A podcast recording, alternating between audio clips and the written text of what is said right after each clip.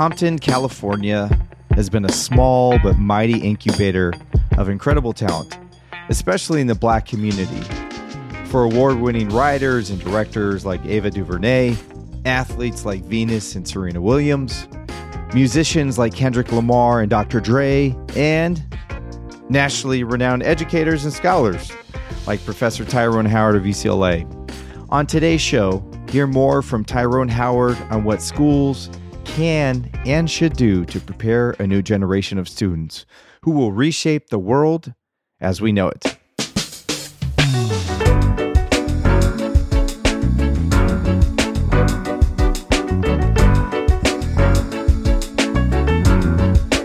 Thanks for listening. I'm Joe Bishop. This is Our Children Can't Wait, a podcast about the systems and structures that keep our kids from flourishing.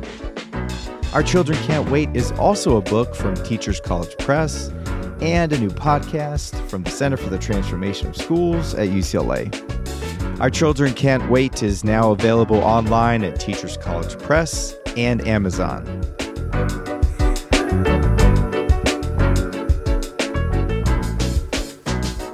Dr. Tyrone Howard is not only a professor of education at UCLA in the School of Education and Information Studies, but also president elect of the American Educational Research Association, representing over 25,000 members in over 96 countries.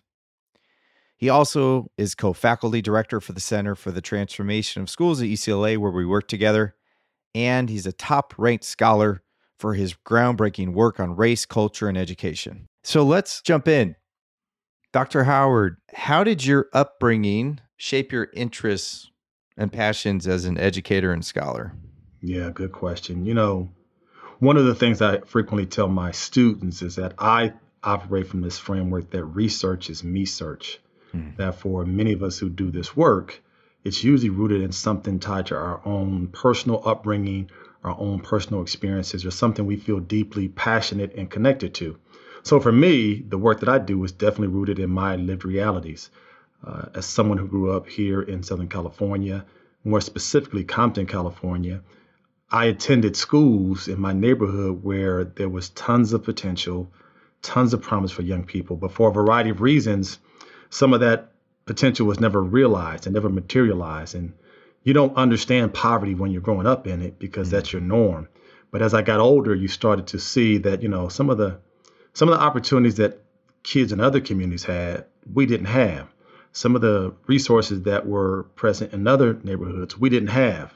Uh, the class sizes where I went to school were much larger than what I heard my friends in other communities saying that they had. So then it becomes apparent that there's something wrong here, that that we're not all operating from a level playing field, that we're not given the same advantages and we're not given the same privileges in order to be the best we can be uh, academically and not just academically, but you know this, Joe, for our life chances.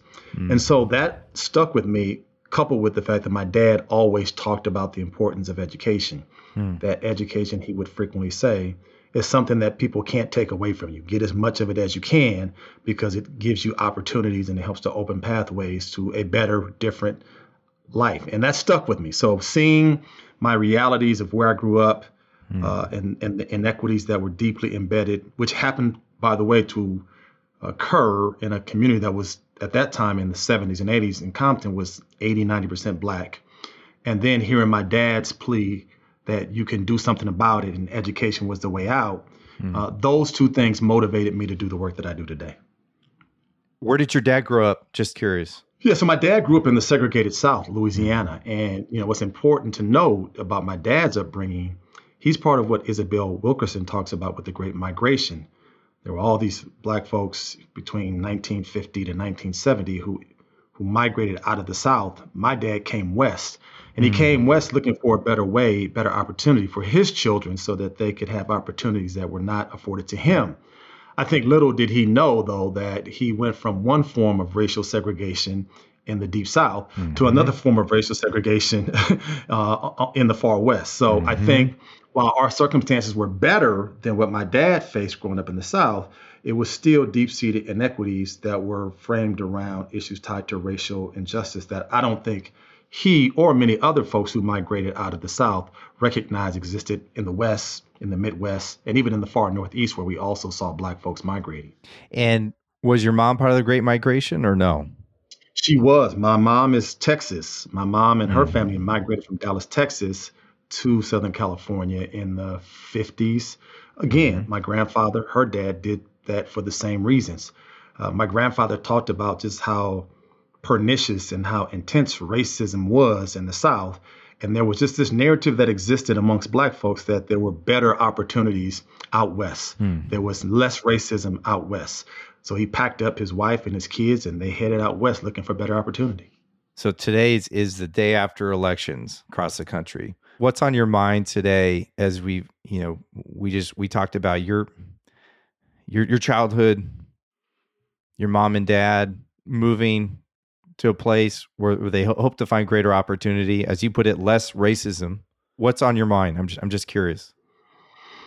Yeah, I'm in a really contemplative moment today and have been for the last couple of months around our election season because I think now I've been one who I grew up in a household where my parents always talked about the importance of voting and political participation my dad would always say, if you're not going to vote, you shouldn't complain. Mm. If you're not going to vote, then stop, you know, crying about things. Mm. So I understood at a young age the importance of voting, people who sacrifice for the right to vote, because mm. folks who look like me didn't always have that opportunity here in this country. But what is troubling to me now, Joe, is that we have become deeply, deeply, deeply divided as a country. Hmm. Uh, there seems to be little middle ground that we can establish in our political parties today, and there's almost like a uh, what would I call it? It's almost like we're kind of going backwards in time in yeah. some ways. Yeah. Like we're we're kind of almost in a time warp. Like some of the rhetoric sounds like rhetoric from 1955 as opposed to 2022. Mm. It's kind of coded in different kinds of language, but it's still very apparent. You know, I think it really kind of got started with what we saw in 2016, the whole Make America Great Again. And the question I oftentimes ask is great for who? When was it ever great for certain folks who look mm like me? But I think we just, we just, we've got to, you know, voter, voter, you know, suppression issues sounds like 1950 all over again.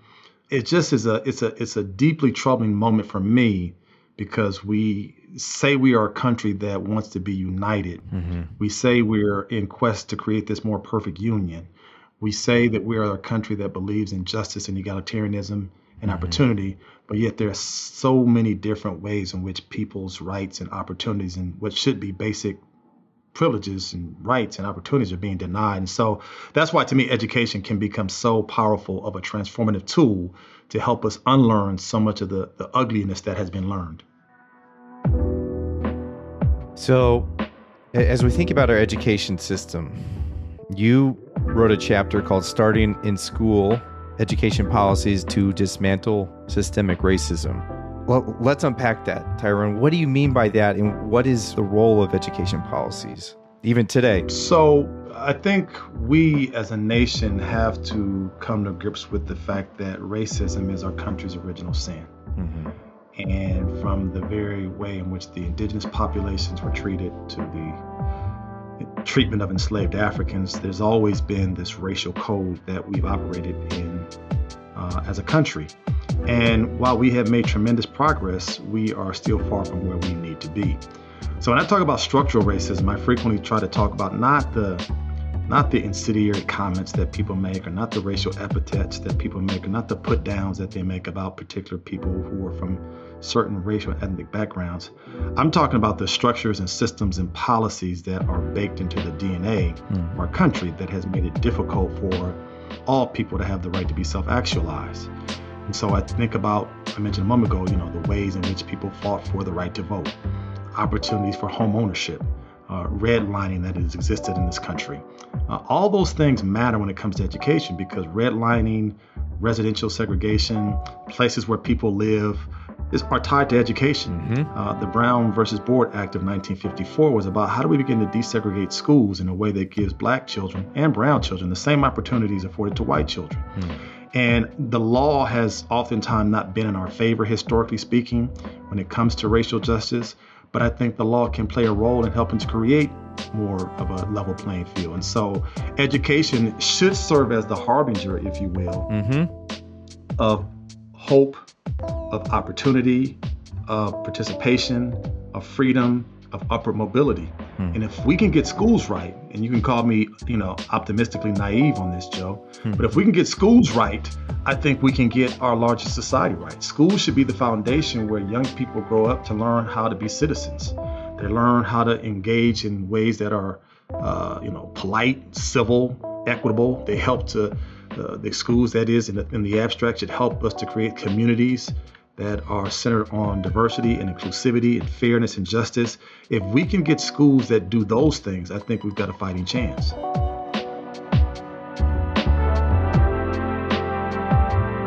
While it's clear that a schools alone strategy is not the answer to addressing systemic racism in our country, schools are still the backbone of our democracy. They are the primary gathering place for preparing millions of students for today and the future. Every single day, 50 million young people go to these places called schools. There's no other place that young people go to with consistency every day, five days a week, nine months out the year than schools. If we can't take advantage of schools in terms of that support, then shame on us. Our Children Can't Wait is the book I wrote, and I made this podcast to have a conversation with you, precisely you and so we can keep the conversation going and hear what you think about the ideas brought up by this podcast. You can email me at joe at ourchildrencan'twait.com. I'd love to hear from you. Our Children Can't Wait is a production sponsored by the Center for the Transformation of Schools at UCLA, and the book is published by Teachers College Press. Funding for today's podcast comes from the Stuart Foundation and the National Education Association. making conditions ideal for learning, emphasizing mental health, and addressing discipline disparities are critical places to start for in school policies. Dr. Howard explains further, challenging the narrative around individualism and the bootstraps mentality that falsely dominates ways to think about opportunity in America. How do we get there? in your chapter, you talk about in school policies. Yeah, so a few things that I, I, talk about. One are like, you know, these opportunities to learn. How do we give young people the opportunity to just be able to participate in educational experiences without being otherized, without being marginalized? And one of the ways in which that gets played out is when you think about suspensions and expulsions. That's mm been a huge area where we have struggled as a nation where young people who come to schools, who many of whom have other underlying challenges and life issues, oftentimes get pushed out, uh, oftentimes get excluded. And there's no data, there's no research that I'm aware of mm. that tells us that when students are suspended, they come back to school better. They come back to school ahead mm-hmm. on their academics. They come to school more engaged. Uh, mm-hmm. Uh, but what we do in this country is that we suspend at high rates. And oh, by the way, uh, black children, black boys in particular, are suspended at higher rates than anybody else. And so we've got to be upfront about what are we doing and why do we continue to punish those students who are oftentimes the most marginalized already. So we got to keep kids in classroom. We have to create opportunities to learn where all students have opportunities to have high quality, rigorous curriculum, highly qualified teachers. Uh, there's issues that we have to think about with regard to school funding. You know this, Joe, that oftentimes the poorest communities uh, don't do the same per pupil expenditures in terms of you know cost compared to the more affluent communities. Uh, and that's a racialized issue. As much as folks may say it's an economic issue, it's also racial too. Two things can be true at the same time. Mm-hmm. So what I try to lift up are some ways we can think about it in terms of opportunities to learn, participation in schools, uh, funding considerations. And then now there's this big focus, I think, around mental health and social emotional wellness. Yep. That is also, I think, a structural issue that has some racial implications because uh, we know that the effects of COVID, and this is why I think the book is so important now, the effects of COVID have been so intense and have had a, de- a, very detrimental impact on black and brown communities, we can't talk about moving forward educationally without recognizing some of the significant social emotional challenges that young people are facing across all ethnic and racial backgrounds, right? But we know that black and brown and poor communities were hit hardest by COVID. And so therefore we have to talk about how do we best support those students moving forward. Folks will say, well, mental health, that's not the role of schools. That's a community issue. That's a child welfare issue.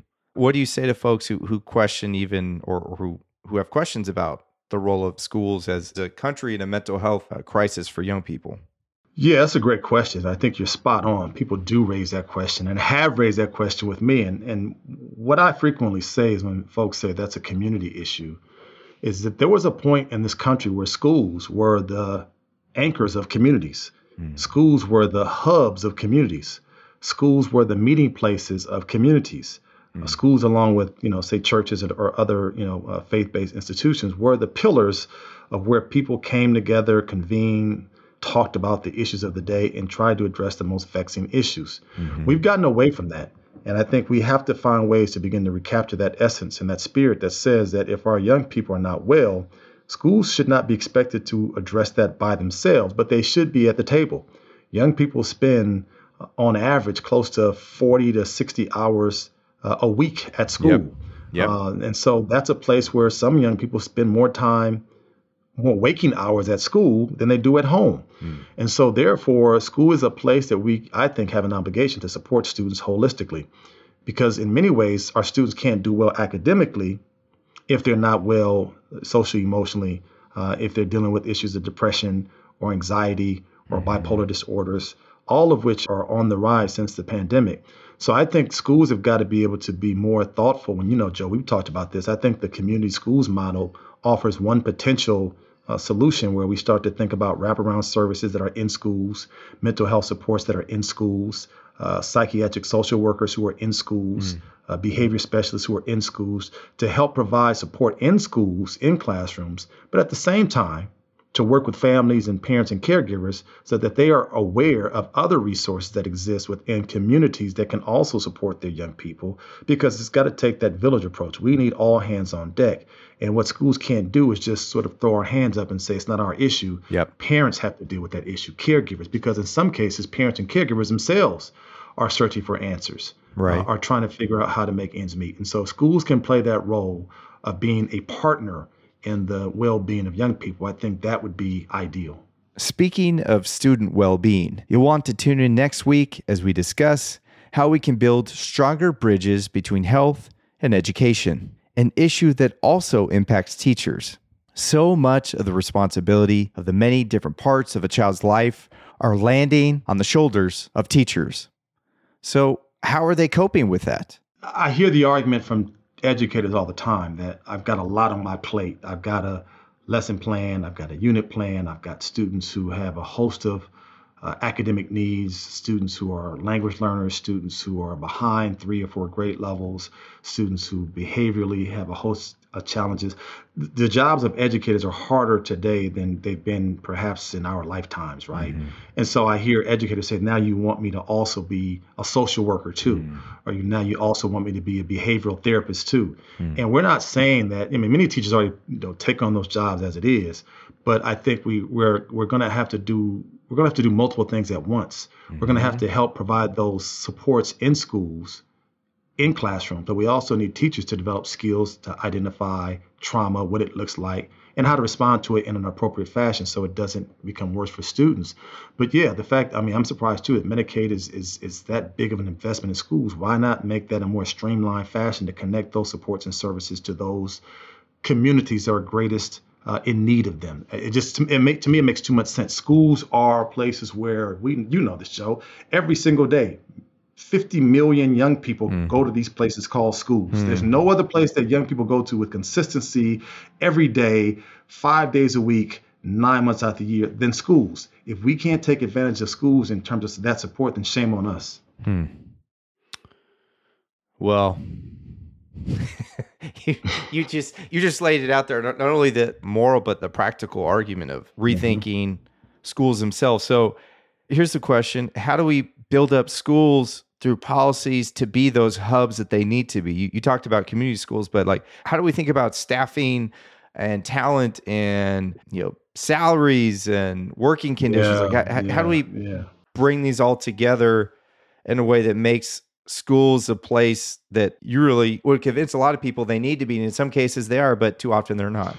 Yeah, you know, I think we, you know, what I was hopeful for, Joe, was when we had the pandemic occurred and school closures were happening all across the country. I was hopeful, again, perhaps naively hopeful and optimistic that mm. parents and caregivers were seeing up close and personal how difficult it was to support their students academically because many were forced to do that. I was hopeful that many parents and caregivers would realize, wow, public education matters mm-hmm. because my young people aren't well when they're not in school. Not just the academic piece that they're missing out on, but it's also the social piece that's so important, the connectedness, mm-hmm. right? The, the, the ability to interact with peers. So I was hopeful that we would see a significant shift in our outlook around how we see public education, that there'd be greater support for teachers. Let's just start there there's been so many cases in the last five years around work stoppages because teachers are not fighting number one for teacher pay, mm. which is another conversation of itself, but better working conditions. Yeah. Right? Where where teachers are saying, why don't we have more nurses? Why don't we have more counselors? Mm. Why don't we have smaller class sizes? Uh, so if we started to think about educational policy that says we're not going to let any young person in this country be in a classroom mm between pre-K to three that's bigger than 25 students. Mm-hmm. We're not going to let any student beyond grade three to grade 12 be in a classroom that doesn't have more than 30 students. Mm-hmm. That would be a starting place. If we had responsive educational policy that says that every school will have at least a nurse and a counselor, right? Mm-hmm. And when there's high levels of need, they would even have additional supports and additional counselors. That would be a huge way. If we mm-hmm. had uh, responsible educational policy that said we're going to reimagine school testing. That maybe this high stakes testing movement needs to be rethought because there are multiple ways to assess what our students know that don't put pressure on teachers and students. Uh, so educational policy can begin to look at funding allocation, uh, where money's being spent. Are we making sure that schools with the greatest need are getting the kind of supports that they need? That it's multiple years of funding. Uh, we can think from a, a number of different ways about how policy can say that teachers matter, Teacher pay can definitely be a part of that work as well. Mm-hmm. But what teachers have been saying in, in the last several years is that it's our conditions that need to be improved. Mm-hmm. It's our support that needs to be improved. Take some things off of our plates and allow us to do the things that we want to do as, as educators. So I think policy can begin to institutionalize mm-hmm. and bake into the fabric of schools a much more humane, supportive, and ways in which the adults who do this work can feel supported. The adults are better I think we then increase the likelihood that the young people are better. Mm-hmm. But as you know, Joe, we're in a critical moment right now because we're seeing a significant uptick of people who are leaving the profession. Yep. Uh, Education Week had a survey that came out a couple months ago that showed about half, half of all teachers are thinking about leaving the profession mm-hmm. in the mm-hmm. next couple of years. The American Association for Colleges of Teacher Education says that they were seeing a decrease of folks who are entering into the profession. So I'm not great at math, but if you tell me you have more outputs than inputs, something tells me we're going to have an issue in terms of teachers in classrooms. Mm. And when that usually happens, we know that the, the most vulnerable areas, namely urban communities and rural communities, feel that squeeze the most, mm-hmm. where they'll see fewer teachers. Fewer teachers oftentimes means larger class sizes, fewer supports, teachers who are overwhelmed and stressed. So we have to find some creative ways to incentivize folks to go into teaching, to reward those who are in the profession.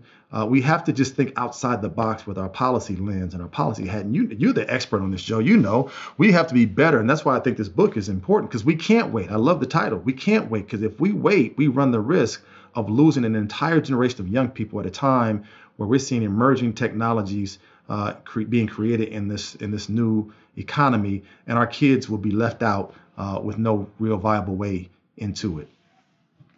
So it sounds like for all the newly elected officials today, you, you just gave them the, the playbook of, of what to do, not only what to do, but to make education a, a compelling profession and also to to make strategic investments in schools where they haven't been historically.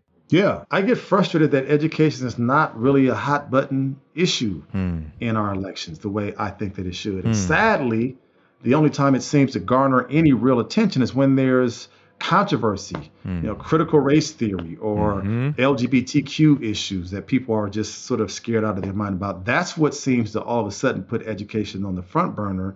And I'm saying there are real day to day challenges that we have in our nation's schools that should be at the forefront of every elected official's mind about how do we make education a priority for all of us. Why are we so reactive or so narrow in how we think about education? Yeah, that's, a, that's another great question. I think that there is a way in which we see education as, if I can just be honest with yeah. you, Joe, it's women's work. Mm-hmm. It has been seen historically as women's work. Mm. We see education as something that if if it ain't broke, don't fix it. If it's working for my children, mm-hmm. then it must mm-hmm. be working for other people's children. When that's not the mm-hmm. case, uh, I think we feel like public education, by and large, has sort of failed lots of young people. So you see many of those elected officials. My question oftentimes is how many of them have their children in public schools? Yeah. Uh, many have sort of given up on public education and they've chosen to go the private school route. And again, every person has the right to educate their or send their kids to schools that they feel like are best for them. But it just raises a question about how much you how how good you feel about public education if you choose not to put your own children there. Mm. So I just think that there are folks who've given up and, and, have kind of thrown in the towel on public education, and that's just a shame. I, am someone who's a product of public education. All my children are, are, are products of public education. I believe in in public education as a common good that, when done right uh, can be something that transforms lives. And so we have to keep lifting up. This is our, our job as educational researchers and policymakers. We have to keep chopping that tree down so we can help people understand that this this thing over here called education matters. Our young people are there. This is how they're going to be sort of brought up, supported, educated. If we don't get this right, we pay a hell of a price when we don't get it done the right way.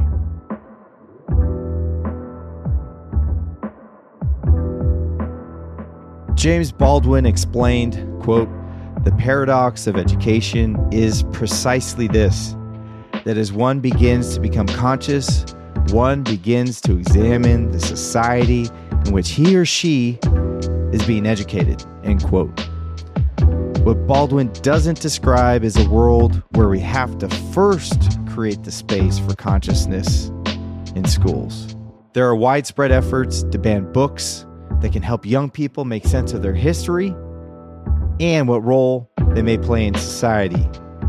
The very sacredness of public education is being tested in new and unexpected ways. Why don't more young people understand our shared history when they're in that sacred vessel of education to talk about it, to think about it? Even colleges and universities, which don't which kind of sc- scoot around controversial elements of our history. I'm just I'm curious how how do we yeah yeah that's the million dollar question because I think what you just described Joe is unfortunately not uncommon for lots of Americans that just don't know and understand that history. And I think part of that is rooted in the fact that we've done a masterful job in this country of telling a particular narrative around how this country came to be. We've done a masterful job of kind of omitting ugly parts of the history of this country. And it's very likely that you can go through 12 years of schooling, four years of college, multiple years beyond that for graduate degrees, all the things that you and I have both done, and you don't get a real assessment or honest and accurate depiction of this history that we're talking about. I always tell this story. I, about two years ago, I was asked to come give a talk at a college in Mississippi. I flew into Jackson, Mississippi, and the place I was going was about a 60 mile drive outside of Mississippi. Now, I'm a black man in America, so I get a little nervous driving through certain mm. parts of the South. And so I'm driving, and beautiful day outside, and I see this sign off to the side that says Ida B. Wells Historical Home, mm. three miles away. Mm. I'm like, wow, that's interesting. I travel another couple miles down, his, historical monument, historical venue, Ida B. Wells childhood home. So I had a little time on my hands, so I stopped. I got off the exit and went to this place about five, seven miles off the beaten path mm. uh, to this Ida B. Wells historical uh, house. And so it was a very well kept home and knocked on the door, and this woman answers the door and mm.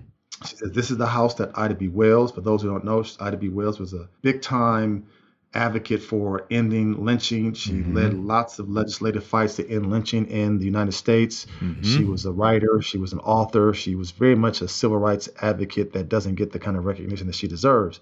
So I spent like two hours in this home because they mm. tell her story of this is where she grew up.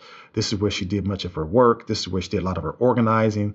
This is how she kind of sort of, you know, gathered people to kind of sort of push for anti-lynching legislation. And so, as I was talking to the curator who was at the home, I happened to look outside, and directly across the street from the house was an elementary school, and mm. I hadn't hmm. noticed it the first time. And so, I, and I heard the kids outside, and again, about 100 yards away, this elementary school was there, and the students were mostly black. And she told me, "Yeah, that's an elementary school there." I said, "Wow!" I said, "That's amazing." I said, "I'm curious. Do those kids who mm. go to hmm. that school?" ever come to this house, mm. this museum, as a field trip or as, as an excursion just to learn about the life and work of Ida B. Wells. Mm. And she said, I've been the curator for this home for the last 25 years.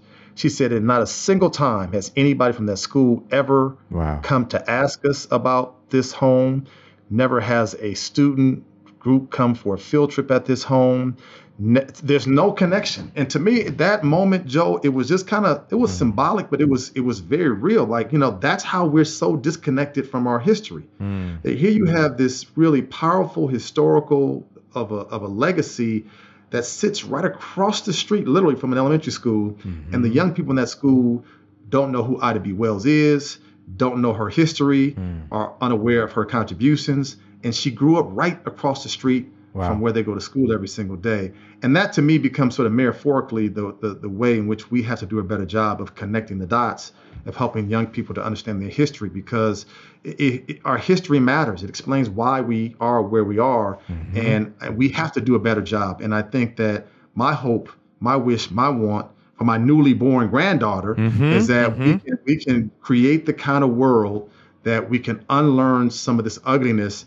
that we can become a more inclusive, loving, humane society that uh, recognizes that we can become a more perfect union. Once again, like I said earlier. Well, I, I knew you were wiser, Dr. Howard. As soon as you had that grandbaby, you instantly just no, become. Of course, absolutely.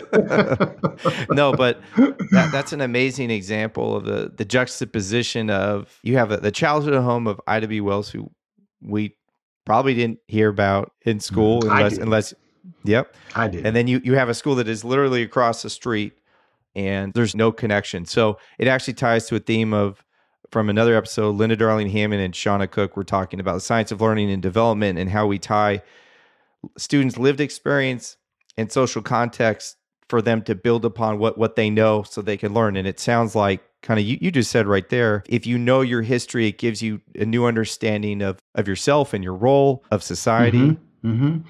And I would also add, Joe, there are those who believe that if we teach the ugly parts of history, it leaves a bad taste mm. in our young people's mouths and minds. And I think it comes down to how we tell that history because there are ugly episodes of history. Yes, that's just part of our, our story. Mm. But those those histories need to be told in a way that also shows the ways in which people came together mm. across racial backgrounds, across religious backgrounds, across a host of different set of identity groups to work toward creating more just laws. Mm-hmm. Folks who fought, folks who protested, folks who organized, folks who mobilized and say we can be better. Mm. And to me, that's the that's the spirit of what this country should be about. That when we see a wrong, that we can come together to make it right. Mm. That when we see injustice, we can fight collectively uh, to make it more just. And mm. so we can't just tell the story in a way that says it was awful, terrible, horrible. We have to talk about the the, the brave men and women who put their lives on the line. Many of whom lost their lives in the fight for justice, in the fight for equality, uh, and we can't let their sacrifice be in vain. And I think that's the part that is oftentimes inspiring to me, where I frequently say, like I know you say, Joe, I can be doing more. Mm-hmm. I should be doing more. And we're both already crazy, crazy busy as it is. But you hear these these stories about these individuals who are just tireless in their efforts of, of fighting for a more just uh, society in the educational realm or the mm-hmm. political realm or economic realm, whatever that realm might be and you think that there are those of us who are constantly in the struggle, in the trenches to say we can create a more just society, that has to be the unifying element of what helps us to see how we can do better and how we can be better as Americans. So, one of the themes that we talk about in the book that we talked about a little bit when you interviewed me is that we are all policymakers. Mm-hmm. We are all policymakers in different facets in our lives at, at home, at school, in our community, in church, at temple. So, my question is for a parent who is intrigued to say, Who's Tyrone Howard and what's he about? And what's his conversation about? What, what do you say to a parent who's trying to get into this space, even if they're not really eager to, but they feel compelled to do something? What, what do we say? What do you say? Oh, wow. I tell them these are our babies, mm. these are our children. The, these young people are our most cherished and prized possessions. Mm. And we, we give them the world and we sacrifice a lot for them. And if we want the best for them, that requires uh, significant investment of time. You know, Joe, you're a dad. I mean, you, there are times that you're probably dog tired, but yet you still will go to the back to school night. uh, you're still at the open house. Yep. You're still responding to a teacher's query. You're still asking questions. It's that kind of persistent investment mm-hmm. in our young people that's required. And I tell parents and caregivers all the time that really your socioeconomic status, your racial ethnic background should not matter. You have the right to show up at schools, to ask questions, um, to try to be in partnership with your children's schools. But you also have the right to demand something better if you feel like your children, if your children are not getting it. Mm-hmm. So I think we've got to find ways to just be present. Mm-hmm. You know, there's this big sort of division in the literature around parental engagement versus parental involvement. And I think engagement's where we need to be, where you know, we shouldn't just want parents to show up on set schedules and set times, back to school, open house, parent teacher conference. How can parents, and I see this in more affluent communities all the time, parents are present even when they're not invited. They're present right. without being asked. They're present because they want to ensure that what is happening with their children is to their liking and their satisfaction. That's the same level of engagement we need to see with all care, uh, caregivers and parents, mm. that they just find a place to be involved. And there's so many places to be involved with our children's school. It's extracurricular, it's Saturday volunteer, it's throughout the school day, it's you name it. I just think that parents and caregivers have to say that I have a voice. I deserve to be at the table of where my children and other people's children are being educated. Mm. And I appreciate that you said parents and caregivers. Yeah, I say that intentionally because I think we have to expand our notion of who the individuals are who are raising children today you know, by some estimates, according to the U.S. Department of Education, I saw a report a couple years ago, there are close to what I think the number I saw was about three and a half million young people who are being raised by grandparents. Wow. We know that there's wow. about 400,000 young people in this country who are in foster care, being mm-hmm. raised by foster parents. Mm-hmm. So we need to not be so narrow in our notion to think that all children are being raised by biological mom and or dad uh, or you know two moms or two dads or whatever that that arrangement might look like but there are there are grandparents there are siblings there are aunts and uncles who are raising students as well and we have to see them as part of the community of folks that need to be a part of of the village that we are creating in terms of who um, are the caregivers of our young people so yeah I, I use that language intentionally dr howard I want to thank you again for your time uh, I want to thank you for your uh, friendship, your mentorship over the years now. I've learned so much from you, and you are really a big reason why why this this book project happened, even the podcast, and it's always fun to get a chance to talk to you. So I want to thank you again. This is our children can't wait. You've heard from Dr. Tyrone Howard. Pick up the book, read the chapter, listen to the podcast he has a lot more to share, but you got a, a, sense of, of how Dr. Howard thinks about the world, and hopefully you feel compelled to do something after listening. Thank you.